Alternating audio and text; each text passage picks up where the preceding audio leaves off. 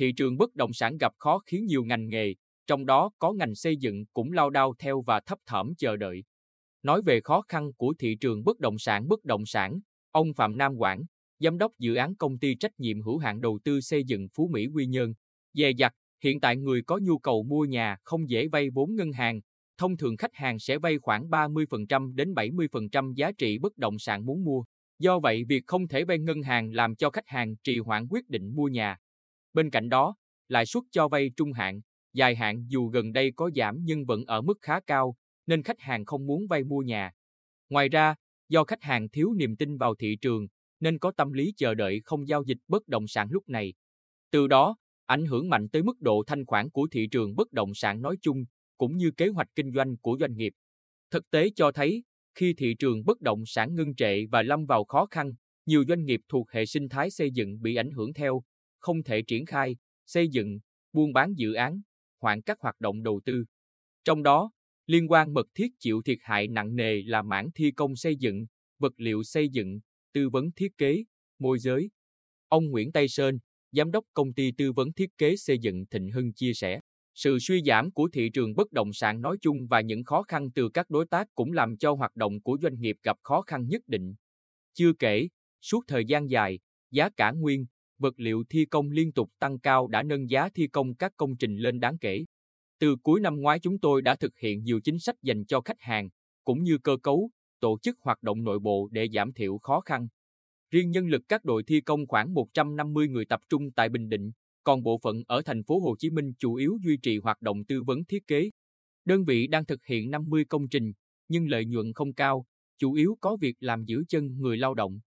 Các cơ sở cung cấp vật liệu xây dựng cũng bị ảnh hưởng lớn khi bất động sản đứng hình. Ông Trần Mạnh Hùng, giám đốc công ty cổ phần gạch Tuy Nen Bình Định, chia sẻ câu chuyện khó khăn dắt dây khi một số dự án bất động sản dừng thi công hoặc thi công cầm chừng. Tiền không về được do các chủ đầu tư kiệt vốn, cũng không vay được từ ngân hàng để trả cho doanh nghiệp thi công và đơn vị cung ứng vật liệu xây dựng. Thậm chí có đơn vị đã đề cập đến việc gá đất, căn hộ để trả nợ khoản tiền cung ứng vật liệu. Ông Phạm Nam Quảng cho rằng, nhà nước cần có chính sách tiền tệ phù hợp để giảm mặt bằng lãi suất cho vay, đảm bảo nguồn cung tín dụng cho thị trường, giúp người mua có thể tiếp cận vốn vay dễ dàng hơn. Đồng thời, tháo gỡ các vướng mắc pháp lý để dự án hoàn chỉnh các thủ tục đầu tư, pháp lý để tạo niềm tin cho người mua nhà, cũng như điều kiện cần để ngân hàng tài trợ vốn cho dự án. Ông Quảng cho hay, riêng về đơn vị, chúng tôi tập trung vào các dự án nhà ở xã hội để có thể triển khai trong năm 2023, duy trì công việc cho người lao động.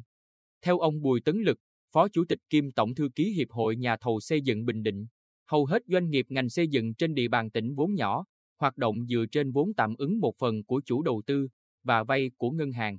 Tuy nhiên, hiện nay tín dụng cho doanh nghiệp xây dựng bị hạn chế và mặt bằng lãi suất cao nên nhiều doanh nghiệp xây dựng đứng ngồi không yên. Một dự án xây dựng bất động sản quy mô tầm trung thường kéo dài từ một năm trở lên, cùng với đó là công ăn việc làm cho nhiều lao động liên quan. Do đó, khi bất động sản đứng hình, cũng giống như đầu kéo của nhiều ngành nghề phụ trợ khác bị khựng lại. Những biểu hiện thực tế từ thị trường đang chứng minh cho mối liên hệ mật thiết đó. Do vậy, tháo gỡ khó khăn cho thị trường bất động sản không chỉ là câu chuyện của bất động sản mà còn tạo tiền đề để cả chuỗi ngành phụ trợ có được cơ hội phát triển. Theo Giám đốc Sở Xây dựng Trần Viết Bảo, trên địa bàn tỉnh có 85 dự án đầu tư bất động sản nhà ở đã, đang triển khai, trong đó, hoàn thành đưa vào sử dụng toàn bộ và một phần dự án 27 dự án. Hầu hết dự án bất động sản đang gặp khó khăn. Cùng với kiến nghị gỡ khó của các nhà đầu tư, tỉnh đã giao cho Sở Xây dựng chủ trì, phối hợp với các sở ngành liên quan xây dựng kiến nghị, đề xuất Trung ương tháo gỡ khó khăn vướng mắt đối với thị trường bất động sản và phục hồi, phát triển kinh tế xã hội trên địa bàn tỉnh.